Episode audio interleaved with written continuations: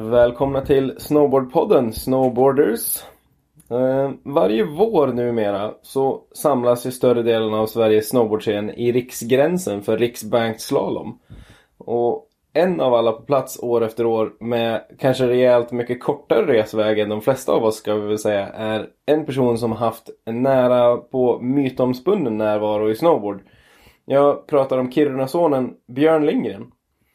Vi eh, träffades i eh, Björns stuga i Mariepigg inför eh, i eh, våras. Vi eh, pratade om eh, uppväxten i Kiruna, hemmabyggda snowboards, böjar, handskrivna brev, tävlingar, om att byta linje och satsa på filmandet. Om eh, otrevliga minnen av laviner i vintermörker. Skador och benbitar som vägrar hålla sig på plats och givetvis den eviga frågan Vart är Björn Lindgren? Välkomna! Ja men det är klart, det blir ju lite så. Det blir ju lite, det blir tidig skidåkning i Kiruna när man, är, när man, när man växer upp där såklart. Ja, ja det börjar. Men du, hur, hur såg uppväxten ut i Kiruna då? Vad, vad är din bakgrund liksom? Mm, ja. Ja, Det var ju som sagt att man började rätt så tidigt med vintergrejer. Och som... Ja men det var som vanligt. Gå skola, åka skidor. Mm. Helgerna har vi som alltid varit här, ja, här uppe, alltså riksgränsen området. Mm. Det är som en stuga som ligger mm, Kattejaure sjön som ligger bakom Nordåsfjället. Så där har jag alltid varit sedan jag var liten varje helg. Farfar var som stugfogde där så då Ja, var det. Men då var det ofta skida upp med längdskidor dit och Mm. var där på helgerna. Ja. Så att... Det var så det började. Mm. Sen nötte man på med skidor och tills man då började se någon som åker snowboard helt plötsligt. Ja. Hur hände det då liksom? Vad, vad var övergången där liksom? Hur, vart såg du, kom minns du vart du såg snowboard först? Ja men det var hemma i, i Klosterbacken tror jag. Jag som får mig det. Mm. Det är i alla fall första så här snowboardminnet jag har. De här var ju ett gäng andra som åkte där. Mm. Och exakt det första snowboardminnet jag har som jag sen åker snowboard. Åker, det är två liftar parallellt med varandra. Ja. Så, så var det en annan kille som åkte upp i knappliften för- oss och som var sån jävla så här, jag snokade upp liften och så här, det sprut från Mm. tailen så här bara, just Ja. den, den bilden har jag som kvar, kvar i huvudet. Det är som det första jag kommer ihåg. All right. Men sen, jag skulle göra snowboard. Ja. Och, ja men då började jag också då, då började farsan, han skulle ju tillverka snowboard åt mig först. Okej. Så det var ett par sådana försök också. Right. varierande. För, jag vet inte om det först, jag vet inte om vi fick tag på någon, en sån här gammal performer i trä. Mm. Den här gamla Burton. Ja. Men den gick ju som, den hade ju som tre stålfenor i tailen och, Ja. Precis. och vet åka den i en piss. Pa- Det, det gick inte. Så den var ju som dödfödd. Så han började som ta lite av shapen på den där med plyfa och grejer. Mm. belag och han gjorde några stycken. Okej. Ja, coolt. Så, och så ja, men typ grävde ur slalompjäxor för att få in dojorna. Ja, Så skar upp liksom så att de bara spännena var kvar som Ja. var i skorna. Jaha, jäklar. Men det kommer jag också ihåg någon gång för att vi kände ju de som körde backen då så jag var uppe där vissa kvällar när det var stängt. Så fick jag åka upp med liften och någon gång så var det en klassiker så jag vet inte, något hände ju så att det var, satt ju inte så bra liksom Mm. pjäxorna och skorna och Nej. så att det vart ju någon sån där Ja, på något sätt så for det ju liksom, do- man får ju ur dojorna och sockarna.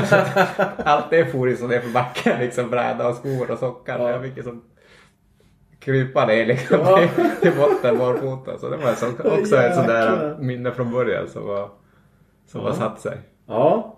Härligt alltså. Det, då, har man ändå, då har man ändå tagit i på något sätt om man åker ur skorna. Ja, ja det var ju säkert någon snowjogging så Ja. det var nog säkert inte det bästa liksom. Det- Ja, gud vad roligt alltså.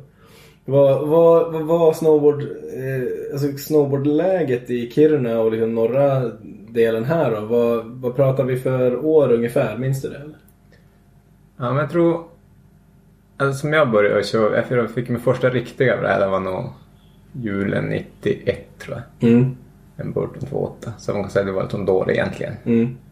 Jag tror det var lite, kanske, Också en julklapp. ja typ. Ja, ja. Eller nej, för födelsedagspresent. Jag fyllde Ja, december. ja just det. Ja. Så antagligen var det då våren innan där som det var de här hemmagjorda försöken. Men då, då, då fick jag i alla fall en riktig bredd. då. Ja. Men sen var det ju några stycken. Erik Johansson som, ja men han kör ju fortfarande det här mycket. Mm. Rubens farsa. Ja. Och sen Niklas Hapas har varit, Happas kallas han för. Mm. Så de var ju ett gäng som, ja de hade ju varit här uppe alltså varje vinter och det var ju då på den tiden Kelly också kom upp på alla campsen här. Jajamän. Så att det var som, jag tror att det, jag vet inte om det inte var det i början på 90-talet som han var uppe och körde under campsen. Mm. Slutet på 80 eller början på 90 så det var ju som i den vevan. Ja. ja, det var galet tidigt. Mm. Så då såg man ju dem åka liksom och det var ju de som var som sen också började åka med han Mm. För det var inte så stort då, det var ju som kanske de var väl kanske en 8-10 stycken. Ja. Ja, Tompe var med där också. Ja, precis. Han har också alltid varit med från början så. Ja. Ja, han har också en bra, en lång gedigen Mm. eh, norr, eh, norrhistoria i snowboard. Ja visst, ja han har ju. Han har också, han har, men han körde ju senare med gummistövlarna där. Ja, ja just det. Det, Men det var tror jag, det var, det var dieseltiden när de var tror jag. Alltså, Det var okej. ja, coolt. Men du, eh, Craig Kelly då? Det är, ett, det är, det är ju en, det är ett stort ämne bara det. Men har du något speciellt minne som du kommer ihåg som, som ung när du fick möjligheten att åka med det här gänget? Eller? Mm, ja fast jag har ju faktiskt aldrig åkt med Kelly. Ja, okej. Det har jag missat. Jag tror att de campsen var som just Ja, just när du innan jag in, hade liksom. börjat. Ja, okej. Mm. Så tyvärr så har man aldrig träffat honom här. Ja, liksom. det var lite... förstår. De andra har ju, Mm. har ju som... Ja, man ser de här gamla bilderna. Så det är ändå jävligt stort liksom. Ja, ja jäklar. Ja, det är häftigt alltså. Men, men, det blir alltid lite grann så här när man... Varenda gång man håller på och planerar inför gränsen så blir det alltid att man så här surfar iväg på några, gamla bilder och grejer. Bara så här, kika på gamla hittar och så. Ja, Ja. det verkar, man förstår ju liksom när de kom som, ja men när de som hittade Norgesvängen liksom då. Mm. Ja. Alltså det, Och det är ju en, det är en bit ut om man ändå, om, om, man, om man tänker att man är i själva gränsen och så, Ja. och så står man där och är på väg ner så är ju inte det hållet Nej. man tänker att man ska. Liksom. nej. Man kan ju tänka sig när han kom dit första gången liksom, och de säger det där liksom. Mm. Det verkligen, man kan knappt tro att det är sant liksom. Nej. Men, Nej, jäklar. Vi, vi hoppar lite, men alltså Norgesvängen överlag då? Har du, för där, du har ju, jag menar, du har ju typ spenderat ett liv i Norgesvängen. mm, ja, det är en del Ja. faktiskt. Har du, eh, har du några speciella, har du några speciella liksom, minnen eller tankar runt, runt Norgesvängen och hur, hur, ser, hur, hur upplevde du den när, när, du fick, när du började lära känna den? Liksom? Mm, jag vet inte fan hur jag upplevde den men det, då körde man ju liksom bara. Man tänkte inte så mycket då på Nej. det. var ju... Men eh, det fanns ju som grejer överallt sådär. Och sen när man nu börjar tänka på det lite mer när man åker liksom ibland och kikar. Man har ju som nästan något minne så här från hela vägen ner liksom med diverse folk genom tiderna och Mm. gånger man har varit där liksom. Så att det är som, varje driva har ju som sin lilla, sen är de ju så sjukt olika från år till år. Vissa, Ja. Det är som är så himla fascinerande också. Det är, man kommer dit liksom så, och framförallt kanske jag som man är här en gång per år. mm. Så blir det, det blir som ett, som ett helt annat landskap liksom. nej, nej, nej, alltså det, kan ju verkligen se ganska annorlunda ut. Mm. Så vissa grejer som funkar vissa år är ju något helt annat nästa år och sen Mm. något år senare så är det sådär igen. Som nu är det ju så här ganska klassiskt år. Det, Ja. det är bra driver och Det är rejält med snö. Ja. Mycket driver alltså. Flesta går ju som bara kör på som det är. Det är det som är det fina liksom. Ja. Det, börjar man gegga i det för mycket då blir det ofta sämre. Ja. Om man ska börja och bygga och skotta tycker jag, då blir det som bara skit efter Ja, det bygger det, bort det, sig. Det är liksom. nästan bäst liksom när Ja. det är precis som det har blivit. Ja, du har ju bra känsla för böj. Ja, Mm. det kommer väl därifrån tror jag. Ja, det kanske är det. Det måste vara att man har kört om böjen hela tiden. Ja, Jag tror det är det. det kanske är det. Ja, sen har man ju kört mycket pipe. Mm. Alltså, förr då var ju det, man tävlade bara i pipe. Ja, precis. Så att, men jag tror, men det, böjare, böjare bra. Mm. Ja, det är härligt alltså. Böja det, det är kul med böj. Mm. Vad, du, du nämnde där att du, körde, du hade kört eh, mycket pipe. Och så här. Hur eh, blev det lite grann med eh, tävlingsåkandet då? Hur, hur kom du in lite på, den, på det snåret liksom? Ja men det var ju då liksom, de här bara kör i Kiruna och fortsatte köra med de här som åkte och, och de var ju iväg på tävlingar redan då ganska tidigt. Mm. det fanns väl så här puckeltävlingar förr i tiden. Men det var före Ja, min tid också. ja. Och Det är helt sen, galet. Jag har, har aldrig eh, ens eh, övervägt att, att prova en puckel på brädan. Liksom. nej. Men sen, jag tror första tävlingen då var det nog en Sverige Cup-final här uppe Mm. i gränsen. Så det var den första tävlingen jag var med i. Okej. Och då var ju också alla de här ja, men, gamla rävarna. Mm. Pontus och Oskar Norberg och Ingemar och Johan var ju där, men de var också unga då. Mm. Så det var första. Sen hade de alltid Halfpipe Classic varje vår. Det var förr i tiden. Just det. Och det var ju som, ja men det är ju lite det Bankt har blivit nu liksom. Det var ju som Ja. en avslutning och alla kom och Ja, det var lite samma Ja. känsla liksom. Ja. så. Men hur som helst, så jag körde första tävlingen där då. Då började jag väl hänga med de andra ut på Sverigecupen och, Mm. och ja men så vart det Sverigecup och sen nötte det på och sen vart det ju lite Ja man vart utan junior-VM och körde junior-VM och hela den grejen så. Mm. Precis. Så det tog ju sig liksom sakta men säkert sådär. Mm. Cab 9. Ja. Vad, nej då, du har, men du har ju en, eh, du har ju en ganska, du har ju en ganska gedigen historia i, i Cab 9. Mm. Var, vart det, var det så, jag menar, lite utifrån då om man får säga, om man får säga från, från en annans eh, syn då så var det lite grann så här, du, det, det var liksom inga frågetecken. Det var så här, du satte ner den, då var det klart liksom. Mm. Ja men det var ju verkligen så förr. Ja, ja men typ. Så att det var ju typ det jag hade. Jag vann ju på det. Det var som ett, så många andra trick som... Jag vet inte. Ja. Det var väl det som var... Jag vet inte, nu, var det, nu är det väl en 16-20 som kanske motsvarar en Cab 9 typ. Ja men typ. Men, Men då var det verkligen det. Så att det var ju som ändå... Det var ju lite dubbelsidigt. Alltså, man visste ju att gjorde man det skulle man vinna. Men sen är det ju samtidigt jävla trist att göra samma tävling på tävling på tävling. Liksom. Men ja, det blev ju så. Ja. Man, Tompi, eh, på tal om Tompi, skvallrade lite om att du, att du visste att du hade det på den här tricket men att du kanske inte, att just att du inte kände dig helt liksom, bekväm med att, att vinna på det tricket. Liksom. Ja, Det, var- det är ju en lite fascinerande grej. Jag tänker att eh, många skulle nog ha valt, eller, eller må, eh, jag tänker att många skulle ha gått på det och bara jag vet att jag har det här klart. Liksom. Mm. Jo, men helst hade man ju velat ha några fler trick som man hade kunnat variera och vinna, men då kanske man inte hade vunnit allt. Nej men precis. Så det är ju det. Ja. Det är väl så i alla sporter. Men Ja. det är... Ja, ja ja, så är det ju. Nej, det, är, det är ju lite roligt. eh, eh, och, och, ja, det, du är ju en, eh, om jag, om jag får säga det, en ganska, eller en väldigt ödmjuk person. Mm. Jag fick intrycket av Tompi lite grann när jag pratade med honom att eh, inför det här att du inte riktigt trivdes längst upp på pallen. Mm, Är, det något du, är det något du känns vid? Mm, Nej, nej, det har alltid, alltså, det har alltid varit kul att vinna, det har det varit. Ja. Så att det, det är ju, men sen, Nej, Jag menar just att, alltså, alltså att, man, att man vill vinna men att Ja, men man väl kanske hade kunnat låta bli att gå upp på prisceremonin. ja, ja, man har väl kanske inte alltid claimat liksom så hårt. Inte stått och hoppat och blickat där framme.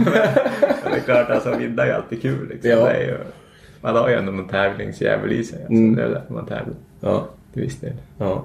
Man blir uppfostrad med pannben i Kiruna. Mm, precis, sånt. Du, eh, ja det, det, det är härligt.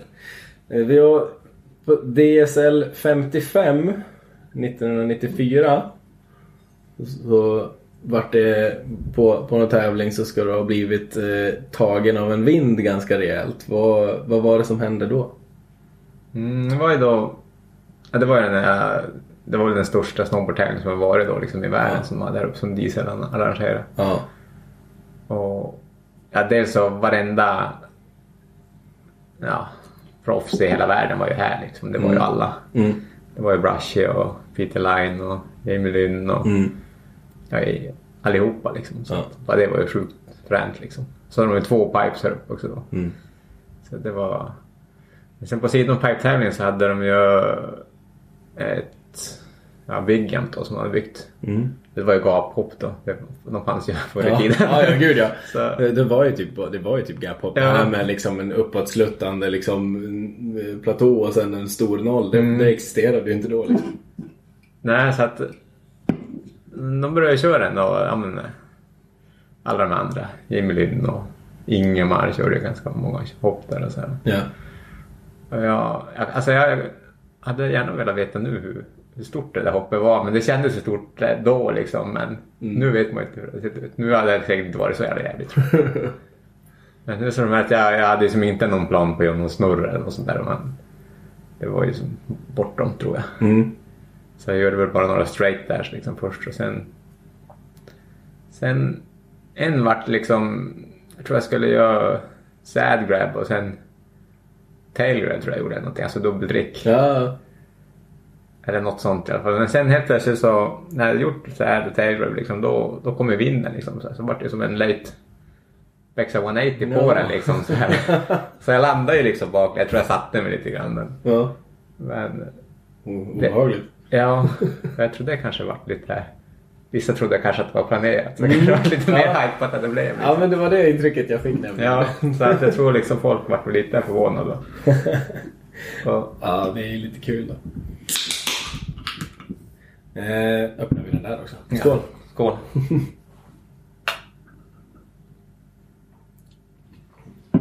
Just eh, ja, men lite grann apropå tävlingarna där och du har ju haft en långt eh, gående eh, relation med Volcom. Mm. Eh, och hur, eh, hur, hur, hände, hur kom det? Hur, hur började de här grejerna hända? Liksom? Var, det, var det för att du körde mycket tävlingar och fick, fick uppmärksamhet på det hållet?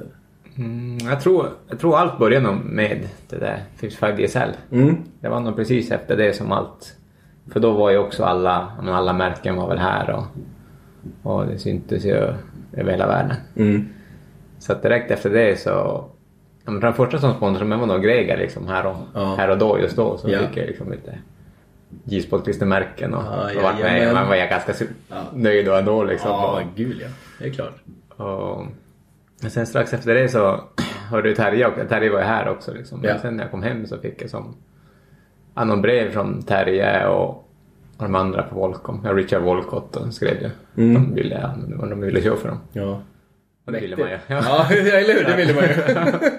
Ja, det, det, den är ju mäktig. Så är det. Han skrivit brev Ja. från, från Terje. Ja, jag har faktiskt kvar det. Jag hittade det hemma för ett år sedan. Eller Jaså? två där jag så jag ska få alla kvar. Alltså, det Ja, var- den får, du, den får du hålla hårt i. Ja. Så. Coolt. Alltså då vart det som det och sen... Ja, det blev ju bortom också nästan ganska snabbt Mm. efter det. Ja. De hörde som av sig så att Ja. då fick jag börja köpa dem och hänga med på lite sommarcamps och så här så det var jävla kul. Ja. Komma ut i Europa.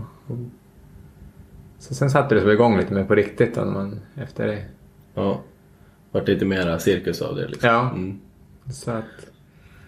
Och då fortsatte man ändå. Jag körde ändå, hamnade som inte i världscupen så jävla mycket. Men jag tror att det hängde ihop ganska mycket med skador också. Ja. Jag var ju svinliten då. alltså de åren. Men sen började jag växa ganska mycket. Mm. Jag, jag har varit längre liksom. Men sen skadade jag mig ganska så här Ja, alltså, okej. frekvent hela tiden. Bröt någon arm och fötter och... Ja. Det vart ändå ganska hattigt sådär. Mm. Ja, det sätter ju lite käppar i, i liksom kontinuiteten. Mm. Så att... Eh, tror... Ja men då... Det var de här sommarcampsen som man var... Där gick det ju alltid bra. Då var man som helt på något konstigt sätt. Mm. Men sen vart man lite skadad vintrarna och sen... Vart det alltid så. Jag fick alltid resa själv ganska mycket. Mm. Så att... Det var ju som när man var typ... Ja, kanske var 15, 16 eller så här, liksom. Ja, man hoppade på ett flyg här i Kiruna och åka ner i Europa liksom. Det var inte... Man hade väl inte ens mobiltelefon då tror jag. Nej, nej precis. Liksom hamna på en flygplats och vänta på att några europeer ska hämta upp en. För, hade liksom ingen aning, fick sitta där och de håller ju sällan tider liksom. Nej, det brukar inte vara så. Så komma till en okänd flygplats och det är två som ska hämta upp det som du vet inte vilka det är liksom. Så, här, så, så det var jag fick alltid resa själv ganska mycket. Så var det lite segt i början. Så här. Ja. Eller kul också men, men man lärde känna folk i alla fall. Mm. Ja, ja, det, är ja det, det blir ju det när man naturligtvis man kommer man ska, man ska långt helt enkelt. Man ska ju igenom vårt avlånga land innan du landar hos, Ja. hos någon i Alperna också. Ja, för jag var som inte tajt med någon det var ju som ingen annan på båten i Sverige som reste samtidigt. Liksom. okej. Som man säger som Hampus och Jakob. De hängde ju alltid ihop. Liksom. Mm. Det var ju så, tänkte fan kändes jävla enkelt om alltid två liksom. Så Ja. sticker någonstans. Precis. Så var det som ändå. så, ja, men eh, ja, det, det är klart det blir lite, det blir lite segt såklart. Vad, eh, jag vet att i den här Volcom-svängen så Stämmer det? Blev du, hur var det? Blev du kontaktad av Sean Whites mamma? ja. ja, det var, var i Monthood. Det var också någon gång där i ja, 96, 97, 98 någon tror jag. Mm. Så då åkte jag dit. Då. Med, ja, det var åkte jag också själv. Eller ja, då flög jag ner till Zürich. Mm. Och där hängde Nicole Engelbrett som också hade åkt på båten i 100 år. Ja. Hon tog som med mig därifrån. Ja, okej. så får jag till Monthood med henne. Och det var också sjukt. Det var kul då när man kom dit liksom. För då var det så liten båt med folk där. Och så. Då var ju Sean White där också. Han var ännu mindre då. Mm. De har ju varit knoddåliga. Ja, han var ju svin, svin liten. Så att, men jag kommer ihåg att jag hängde, Rashman hängde ganska mycket med dem. Liksom, jag var också ganska liten då. Han hade sin morsa och farsa där. De hade husbilen där. Gjorde mackor och så här. Så, så den veckan så åkte man ganska mycket med dem. Och så här. Och han var väl sponsrad av Burton då, det tror jag. Mm. Han blev ju plockad av Burton jäkligt tidigt. Ja. Men jag vet, då frågat hans morsa faktiskt någon, någon gång under den tiden om inte jag kunde liksom kan du inte kolla med Volcom om de kan sponsra Sean? Mm. Så att, ja, hon frågade men jag hade som inte, jag kände inte så många folk och så mycket. Så att, Nej. vad jag kommer ihåg så vet jag inte att jag hörde av mig till dem. Nej men det är ju lite mäktigt ändå. Ja, det är det är också- en så skön grej liksom. Ja, den det- är bakfickan på något vis. Ja, det är faktiskt ganska sjukt när man tänker på det nu. Om man tänker på hur han är då. Eller hur? Vilken bana han har gått liksom. Skulle ha bett att få någon present om, om han var sponsrad. Mm, eller hur? Jag haft det bara, du vet att det var på grund av mig. 10 procent. ja, precis. Ja, det hade varit bra. Så, nej, men det är en kul grej att tänka Ja. tillbaka på faktiskt. Ja, nej men eller hur. Ja, men så är det ju verkligen. Det är ganska roligt. Har du, har du upplevt någon eh, Har du upplevt någon press från sponsorer någon gång att det har liksom hängt över dig lite grann? Att det har liksom att tävlingsscenen har känts lite mycket någon gång? Mm, nej, det har jag nog inte gjort egentligen faktiskt. Eftersom att... Ja, det blev ju aldrig liksom att jag hann köra så mycket typ världscup och så pipe direkt. Det var ju någon European Open och... Mm. Men det var lite då i samma veva som man... man då blev man körde mindre och mindre pipe. Det vart det mer som ja, men lite Air och Mm. sånt. Så det blev mer, sådana tävlingar. Just det. Men jag har inte känt att det var någon press direkt sådär. Nej. Utan det har ändå varit ganska, ganska fritt. Mm.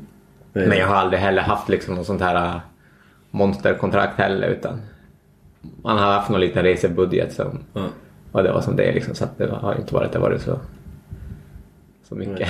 Så att, Det var ingen så här 10 covers på ett år annars är du ute liksom. nej, nej det, var, det var det nog inte men ja, förvisso så hade man ju någon fotobonus annars. så Det var ju som ändå Ja, det är klart. Har du, har du något, eh, har du någon, eh, det behöver inte vara en cover, men jag tänkte har du någon cover eller någonting sånt där du har liksom känt att bara, det där, den där. Och som något speciellt minne att du kände att du satte den liksom. Ja, Något som du är lite nöjd med. Ja, men alltså man blir ju nöjd nästan med alla covers man får egentligen. Det är ju jävla kul. Det är ju. Men... eh, Jag vet fan. Ja, vi har en den där när jag kör med en gammal skoter, Towin. Som var på en transition tror jag. Ja, Så var ju... Om man ser skoten också i bilden. ja, Den var ganska kul faktiskt. För det var också en sån här skitgrej som man tänkte att det... Ja men vi var bara ute och grilla och sen hittade man någon driva. ja. Ja, snyggt ju. Ta en glass. Ja, snyggt. Jag gillar glass. ja, ja, men coolt. Eh, Det, det, den, eh, jag är ganska säker på att jag vet vilken det är. Mm. För det är också så här o- oväntad. Alltså, det är oftast tycker jag de grejer som blir bra, det är de här som man inte lägger någon tid på. Ja, Det var ju bara en driva och vi hade tråkigt och började som bara ta in en driva. ja. Som funkar liksom. Ja. Det är de oväntade grejerna som oftast blir bäst liksom. eller hur? Så tycker jag var det flera gånger liksom. Ibland kan man stå och skotta ett hopp en, en hel dag och sen så Ja men kör hopp hela dagen och sen så, ja du får kanske någonting men sen ska du göra en skitgrej på vägen ner bredvid hopp och då är det den som blir Mm. det bästa liksom. Ja, precis. Ja, det är härligt. Det är som du sa tidigare. Det är så. Jag ska inte överkomplicera det. Nej. Ehm, lite, lite där man börjar gå eh, liksom ska inte säga sluttampen, men eh, lite grann avrundningen av, av tävlingsspåret. Men eh, också lite grann där jag har sett dig tävla mest är väl NM kanske. Mm. Där har du, det är ju verkligen tävling på, på din egen bakgård. Men om, om man ska se det från, från liksom min synpunkt då, som har sett dig plocka hem det några år. Så är det nästan så att det har varit lekstuga för din del. Hur har det varit att tävla NM på, på sin egen bakgård? Jo, men det är faktiskt... Har tyckt, nej, jag tycker fortfarande det är rätt så skoj att köra NM när det är rätt förhållanden. Då är det riktigt kul. Ja. Ja. Men grejen är, jag har väl som alltid valt att köra det på, på mitt sätt. Ja. Alltså, ja, men jag gillar egentligen inte, alltså, jag tror inte så många snowboardåkare tycker egentligen det är kul att rassla hälkant och studsa tvåkant i, Nej. i stenrassel och droppa en klippa och 300 meter och stanna. Nej. Så jag har liksom bara försökt köra, ja men åka snowboard ner. Mm. Och, alltså inte skena, Nej. bara ha kul. Ja. Men det är väl Ja, det har jag ofta funkat också liksom. Så att, Mm.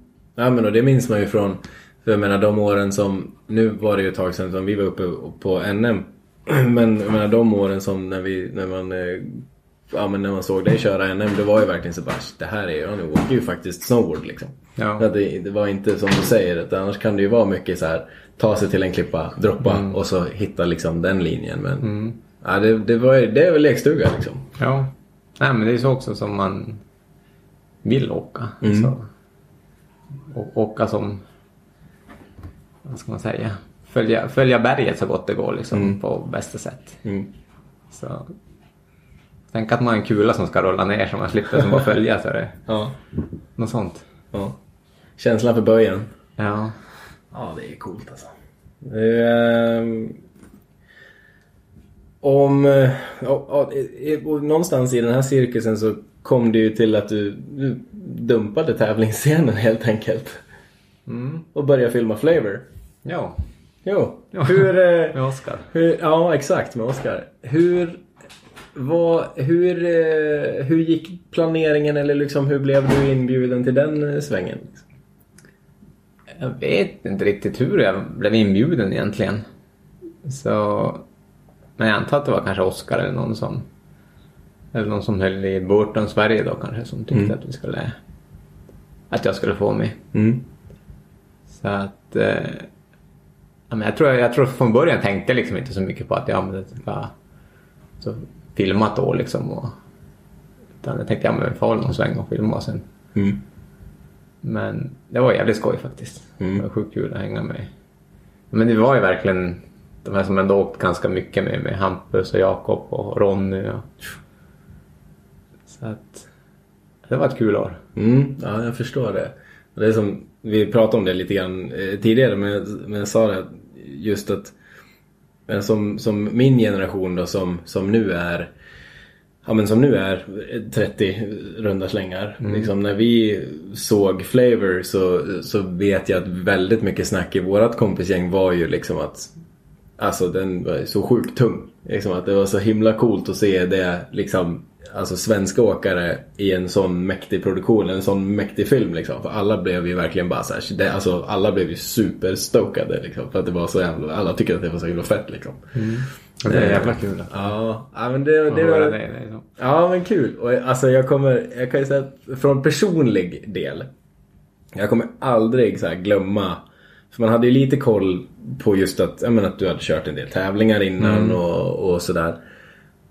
Men jag, kommer aldrig glömma det introt från din part. alltså, det, alltså jag tyckte, alltså det, ja, det är så klockrent liksom. Ja. Och så nu när man kanske man har varit med i snowboard lite längre och, och har lite mera koll på bakgrunden. Så tycker man ju bara att det är så, så klockrent som det bara kunde bli liksom. Ja, jo faktiskt. För jag tror att det var... Ja, men mitt i det här som vi höll på att filma. Då... Förut var det mycket med stadstävlingarna som var runt överallt. Nokia hade ju de här turnéerna som vi for runt på lite. Som, de har varit mest i storstäder liksom. Det var en jävligt kul. ja. Så att... Men sen någon gång så började jag fatta väl Fiss att det här var ju någonting att köra. Mm. Så de hade ju en Big Air-tävling i Berlin tror jag då. Som vi var och, och det var ju, ja, den var den enda FIS tävlingar jag kört tror jag faktiskt. Och, och det var en världscup i Big Air. Mm. Och den vann jag ju då. Och sen direkt efter det så... Ja men, jag hade kört massa andra Big Air-tävlingar också. Det är som... Vunnit dem, någon av dem också liksom. Men då... Jag hade som inte någon tanke liksom. Jag tänkte ja men jag kör den här FIS-tävlingen, sen ska jag inte köra med FIS. Mm. Men det var ju då som de körde en hel världscup med Big Air. Ja. Då körde jag bara just den där FIS-tävlingen. Sen sa jag men jag ska inte köra mer Ja. sådana här.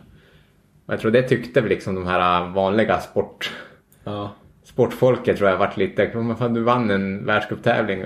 Och sen Den enda du har kört och sen ska du inte köra något. Jag bara, Vad håller du på med? Så jag, jag tänkte inte på det sättet liksom. Att jag, jag, men jag tror många hade väl kanske inte den bilden vad FIS, Nej. var FIS stod i snowboard tror jag. Nej, Och precis. det ville, jag ville inte köra FIS. Så, Nej. så att, det var ju bara att jag hade bara tänkt köra den tävlingen. Ja. Men, eh, jäkla klockrent. Men det- Vart är Björn Det- Nygren? ja, det känns ju också ganska kul att ha kört en tävling och vunnit och sen inte kört några fler. Hundraprocentig i, Ja, i världscupen. Ja, det hade bara kunnat börja gå sämre. Ja, Alltså. exakt. Ja, det är, det är så. Det, du har ju 100% i vinststreak. Det är Ja. bara att låta bli nu. Jag har den gula västen hemma. Ja, det, Ledarvästen. ja, det jag kvar. Ja, det är coolt alltså. Ja, hur, har du något, har du något eh, liksom del i, har du något del i din part eller något som ni gjorde som du känner att det var, ligger lite extra varmt om hjärtat? Mm. Ja, men det, det roligt är just det introt. Det är. Mm. Ja, det är klockrent alltså. Så, eh, sen... Jag vet inte, för just när man filmar då tycker man liksom att ja, men det, man tyckte inte att något var så särskilt bra tyckte jag. Just då liksom. Mm. Jag man hoppar så små. Och, men sen när man ser det på film då är det ändå liksom en helt annan grej. Liksom. Mm. Så att, man är nästan mer nöjd med hela helheten nu efterhand tror jag. Liksom. Ja. Hur, hur den blev. Ja. Ja, det är en ja, både snyggt ihopsydd film men det är en snyggt ihopsydd, eh, ihopsydd part. Den är ju, jag gillar att det är mycket, ja, det är mycket naturligt. Liksom. Det är mycket, ja, men det är mycket Mm. böj liksom. Ja. Ja, det är ju det är fränt. Roligaste minnet från den då? Har du något som, som, som, som var extra kul att göra? Eller? Uh, jag hade ju något. Jag tror jag kommer ihåg att vi skrattade ganska mycket åt Ronny under hela tiden. Så att, Ja, det kan jag tro. så att eh, det var nog flera roliga minnen där. Ja. Han är en karaktär. Och, ja, verkligen. Så att det är svårt att peka fram just något sådär som jag kom på nu på rak arm. Men, Mm. men det, var, det var kul i alla fall. Ja, ja, det tror jag. Var det något, eh, var det något som gick emot er då? Det brukar ju alltid göra det med när man ska spela in film någon gång. Mm. Ja, kanske inte emot, men jag kommer ihåg liksom när, väl, när vi skulle få ner till Europa liksom och, och jag får ner dit. Då hade jag ju som, från att komma här uppifrån och åka här varje dag så jag hade ju varken med mig liksom en spade eller ryggsäck eller transceiver.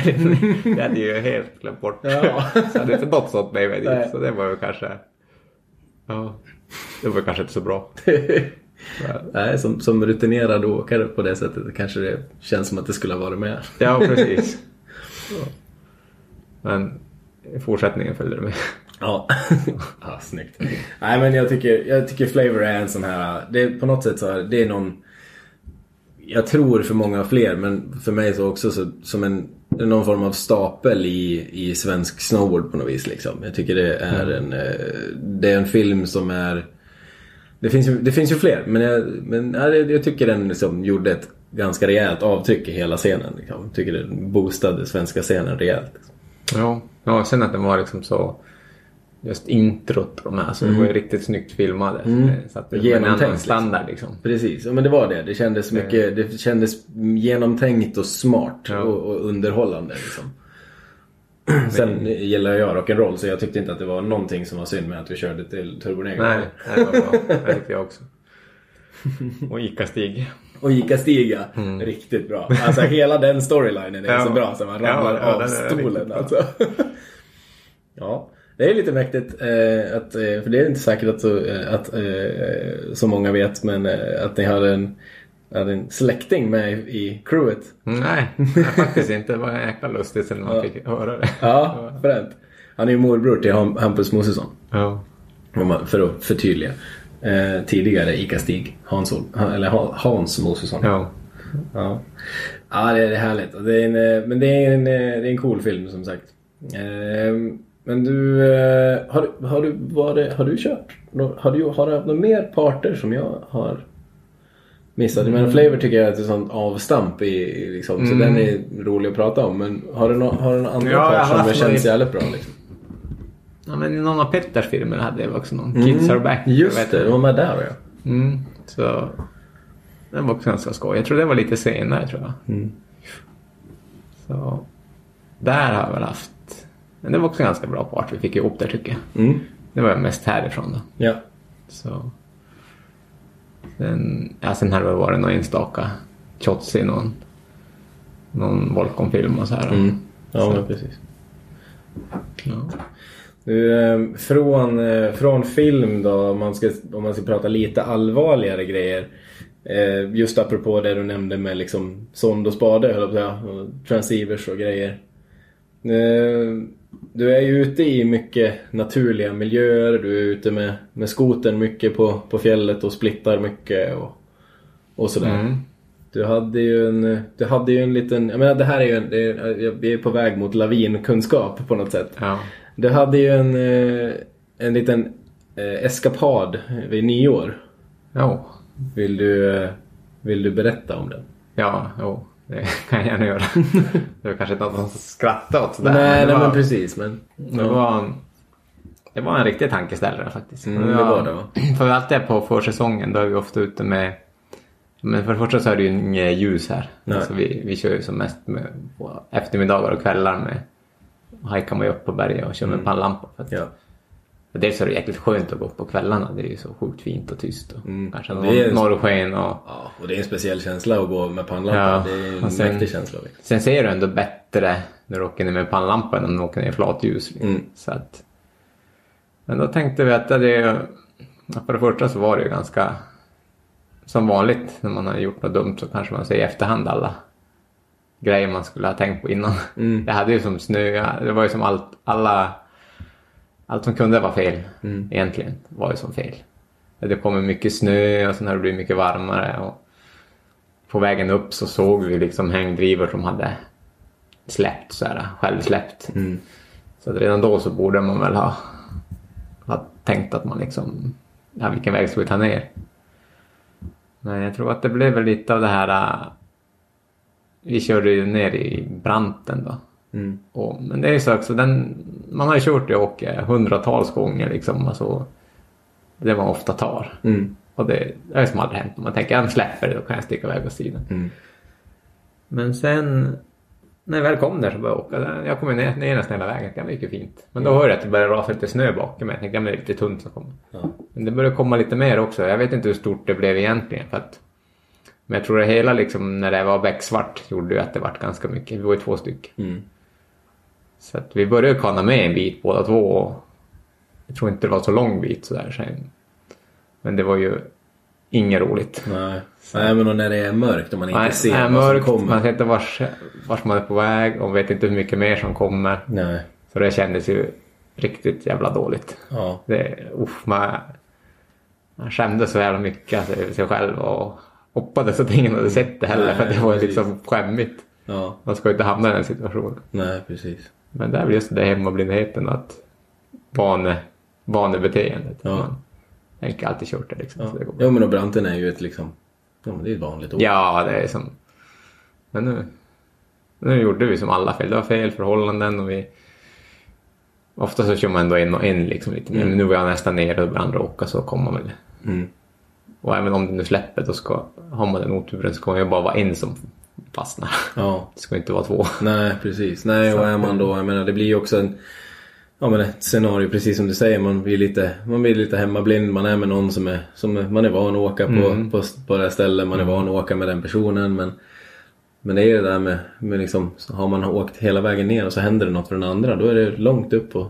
Mm, ja, precis. Och sen hade det hänt, hade det varit nu, nu vart ju ingen av oss liksom så begravda. Alltså vi hamnade i snön tills det stannade men nu, vi kunde liksom resa oss upp. Ja. Och sen var det svårt att veta storleken på det men, Mm. Ja men det är väl just den. men just liksom, det där, hade båda hamnat då hade det ju inte varit Någon Nej. hade det, hade kunnat vara jättedåligt. Ja, ja, båda skulle fastna. Ja, ja, inte så att någon hade märkt det på kvällen. Nej, nej men precis. Och sen just den där känslan när man, jag menar klaustrofobin på något sätt där man har, ja men bara pannlampans punkt liksom och så börjar det hända grejer. Då är man, då, ja då. Ja. Ja, jag minns att när jag, när jag hörde att det hade hänt så då vart man ju lite såhär, oh, jävlar det kändes inte nice liksom. Nej, det var verkligen så. Det var en ordentlig, speciellt liksom nu när man Mm. ändå har barn och sånt där. Då var det som att, men vad fan håller man på med? Alltså, då får man inte ha- skärpa sig. Ja. ja men det är ju det är ju lätt, det är ju någonting som vi alla alltså man, vill ju, man, får, man, man, man vill ju ta med sig det där och det är så himla lätt att tänka sig att man gör det. Sen när man är där ute så är det så himla lätt att man så blir lite carried away liksom. Mm.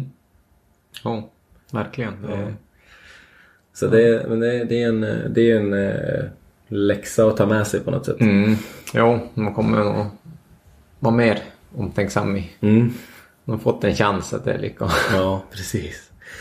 Ja, men du, eh, det där är naturligtvis, jag menar, lavinkunskap överlag och allting. Jag tror att man, eh, man får ju med sig extremt mycket kunskap av att bara vara mycket ute i fjällen med, med kunniga människor runt om sig. Menar, du är ju väldigt kunnig. Men, Jo, Men- jo man är ju ganska van och man får ju alltid sina indikationer ofta som man är på ett dåligt ställe. mm, Liksom att känna att det här känns inte bra liksom. nej, precis. Det var kanske det också just då när det var mörkt och man, Mm, ser man inte man ser inte allt, hela. Och Ja, liksom, svårt att se hela bilden liksom. Ja.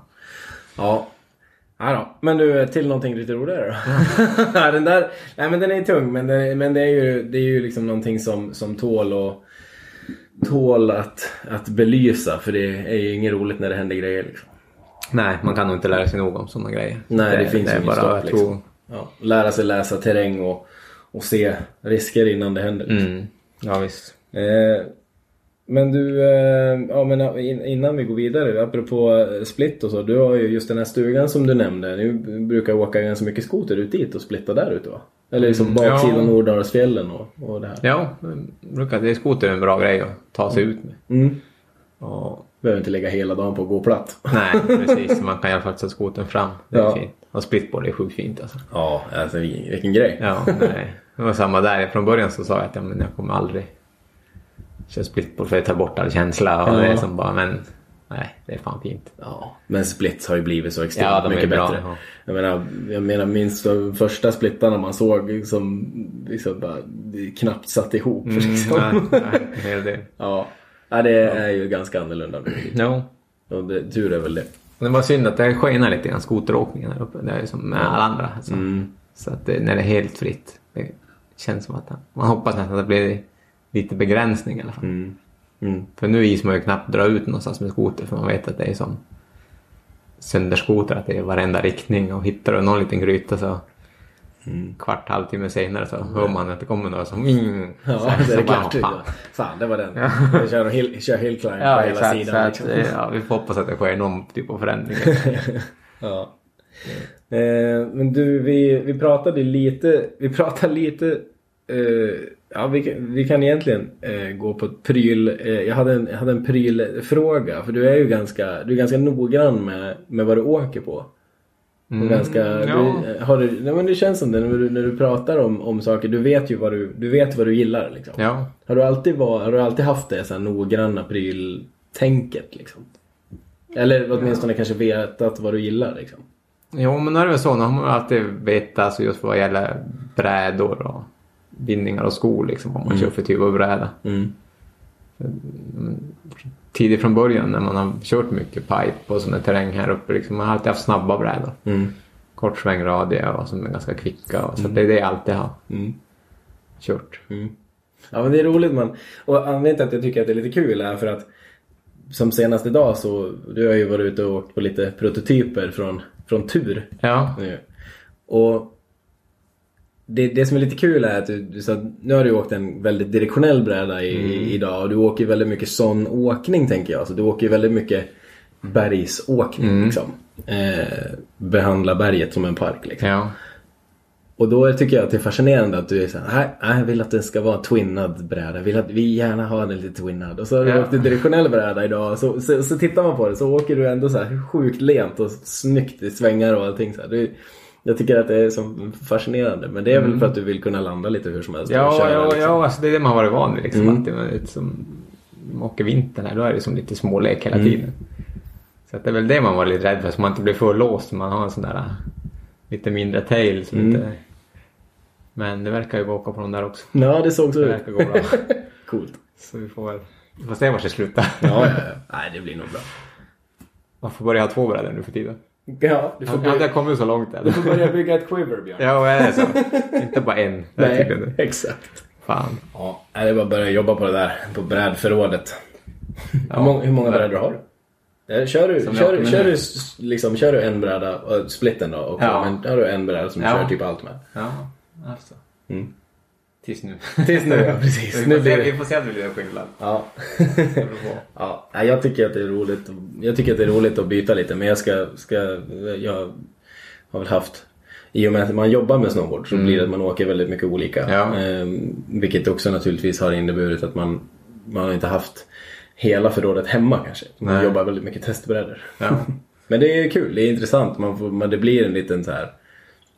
Det blir ju en annan viktplacering på vissa brädor och det blir Ja, en annan liksom kantkänsla. Och, Ja men sen alltså de här som är lite mer directional också. Jag tror att som du säger, du kan ju stå på ett helt annat sätt. Mm. Du bränner liksom bara för att åker med dem. Mm, absolut. Det blir ju lite, blir lite ledigare. Blir, jag tycker Mm. att just så droppet i tailen är ju något som, man, som, man, som blir sån extrem skillnad. I, Ja. ja. men speciellt när det typ som just nu då i- här så är det ju väldigt, det är ganska varm och ganska, det är härlig snö. Ja. Det är mycket snö.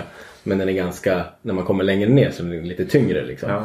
Och har man, har man då en eh, liksom lite mer twinnad shape så får man ganska mycket motstånd i tailen. Mm. Medan man har en lite droppad så, eller liksom en lite kortare tail så, så blir den ju, blir den ju automatiskt rappare, kvickare liksom, i, i lössnö. Ja, det är intressant. Vi får se imorgon om den är snabbare. Exakt.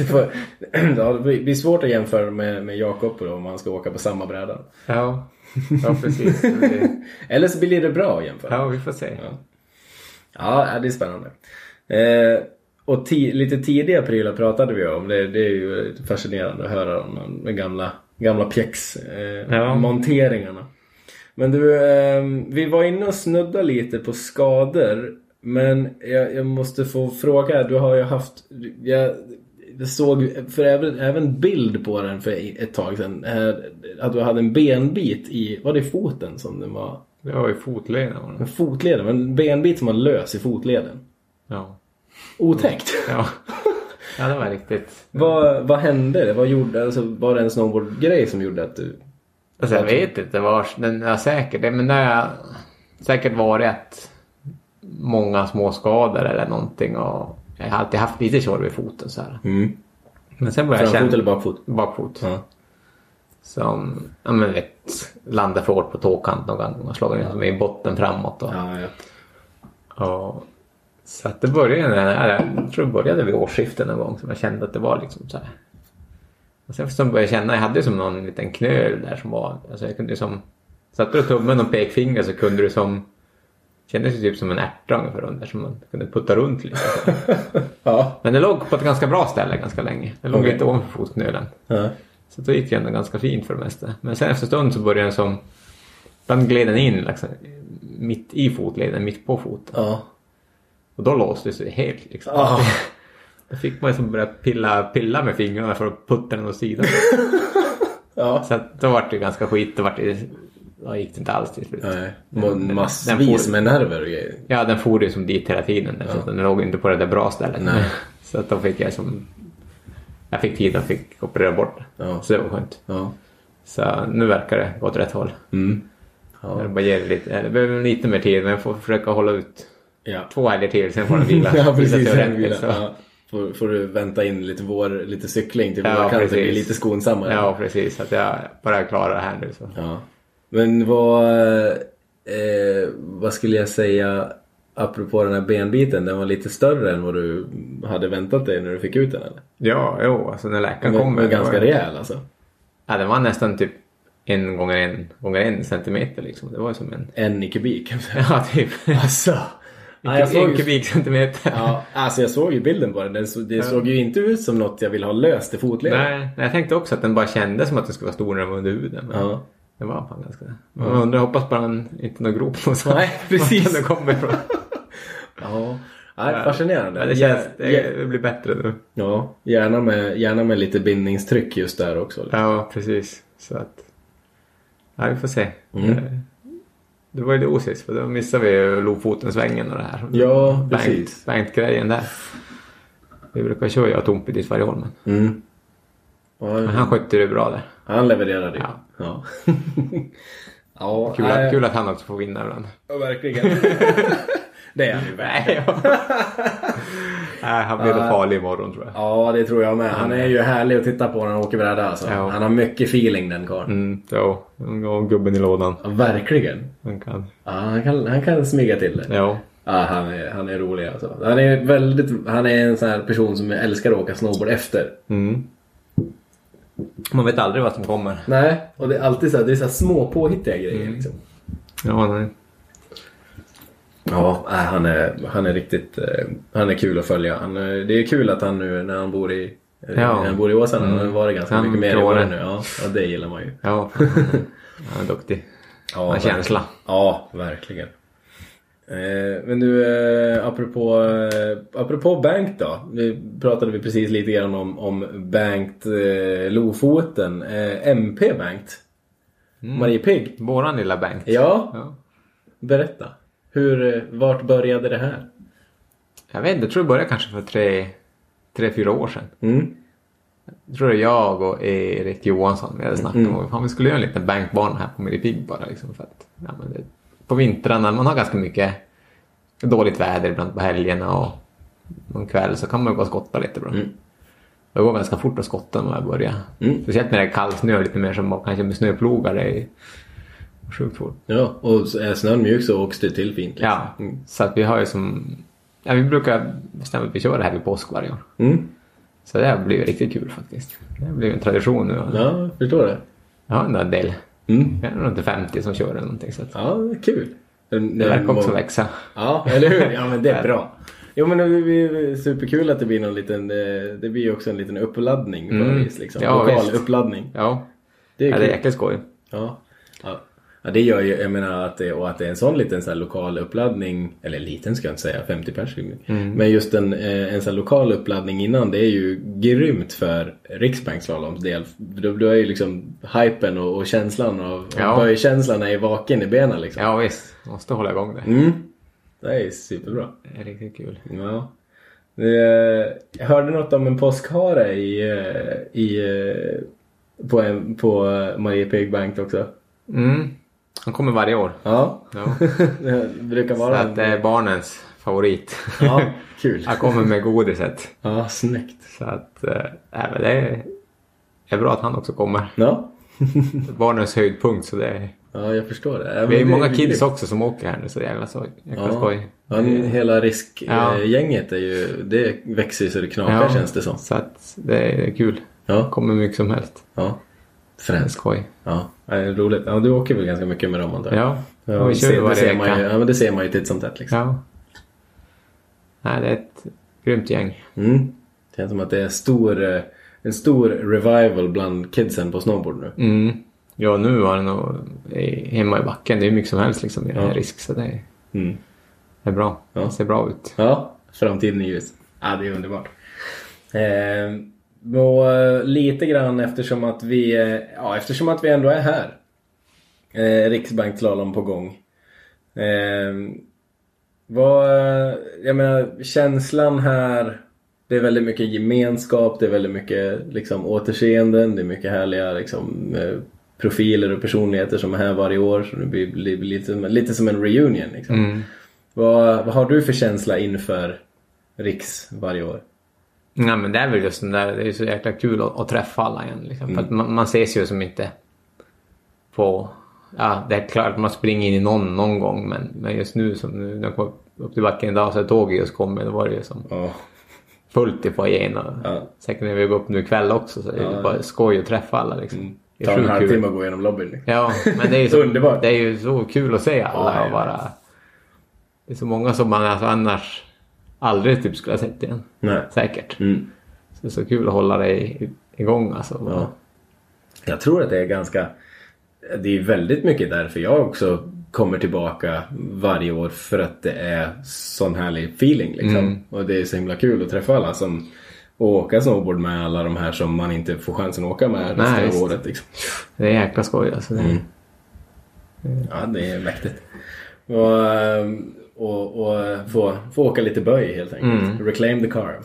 Svänga lite. Så åka lite sväng.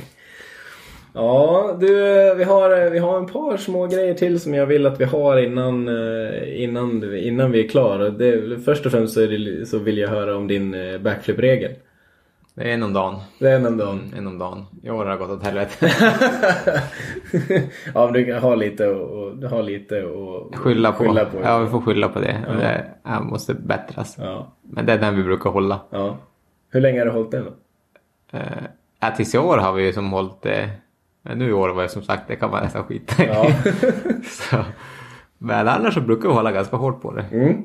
Och samtidigt, det känns som att det, man ska nog försöka fortsätta med det. Jag håller ändå att man är tvungen att... Så man inte börjar tappa det. Mm. Man blir ju äldre. Ja, precis. det är väl det som känns också. Ja. Man måste bara välja rätt ställen att göra på. Ja, exakt. Det blir mer och mer taktiskt. Ja. Liksom. Ja, eh, det är som Jonas Wilhelmsson sa, den dagen man börjar bli sämre på att åka snowboard då... då. Mm. det, var, det, var, det var ett gravt, det var, det var en väldigt bestämd röst. Ja, där är det. Ja. Där är det dags. Ja. Eh, ja, du... Eh, för att runda av då. Tre snabba. Mm. Vad står det för stance på brädan? 58. Mm. Typ. Mm. 21-0 tror jag. Mm. Nollad bakfot. Ja. Den har inte gått till dack Nej. än. Har den, jag har den varit där eller har den aldrig kommit dit? Eller har den aldrig varit där? Liksom? Nej, den har aldrig varit där faktiskt. Nej. Den har varit på Mm. som mest noll. Mm. Ja. Från början var det ändå lite med framåt också. Mm. Det var ju så för. Ja, ja, ja. Är fortfarande beroende på hur- vad man, hur man Mm. letar in sig antar jag. Ja. Ja, det var klint. Du, eh, inspiration då? Jag vet att eh, naturligtvis det finns, det finns ju en uppsjö. Men har du någon så här personlig inspiration som har varit lite extra stor? Mm, Ja, men det är väl Terje säkert. Mm. Det är det nog. Ja. Ja, det, det, det köper jag. Han och Agigi och Nikolas också. De, Men de kör ju ganska samma sätt liksom. Mm. Ja, men eller hur. Det är också den här lekfulla. Ja, Liksom. ja men den och det. Coolt. Eh, favoritspot då? Det är inte så svårt. Jag, jag, sitter, jag sitter och ler bara så här, väntar på att du ska säga det typ. ja, men då är det här Ja. hem, hemma. Ja, ja vi förstår det. Ja, nej, men det blir då naturligtvis det här, det här berget är ju en lekpark. Mm. Alltså ja, det, det finns ju, det finns ju och just så här, mängden möjligheter och med tanke på att det naturligtvis skiftar så himla mycket varje år. Men det, är, det är ju en, det här berget är en helt overklig lekpark. Liksom. Mm. Ja, just det där att det, det skiljer sig alltid på något sätt varje år. Ja, Bra eller sämre eller bättre. Eller. Ja. Men ändå så hittar man ju något att göra av det. ja, ja verkligen. Ja. One always finds a way. du eh, Björn, eh, tack så mycket för att du ville vara med och snacka lite snowboard. Tack själv. Ja, och som ni hör så är det en väldigt samlad och ödmjuk Björn jag fick nöjet att sätta mig med och prata lite story. Och vill man se mer från Björns eh, story i snowboard så missa inte att följa Snowboardpodden på Instagram om ni inte redan gör det. Där det kommer dyka upp en, eh, en hel del bilder under tid. Eh, Facebook och flera avsnitt där hittar ni ju såklart där, eh, där ni hittar poddar helt enkelt. Eh, Soundcloud, Acast, Podcaster, alla de där goa apparna. Eh, jag vill passa på att ge en shoutout till Anders Neumann och Transition som samlar den svenska brädscenen på ett och samma ställe varje vår. Eh, så att ja, det är bara redan dags att börja planera din tripp i vår helt enkelt. Eh, tack för att ni har lyssnat. Mitt namn är Joel Söderström. Hej!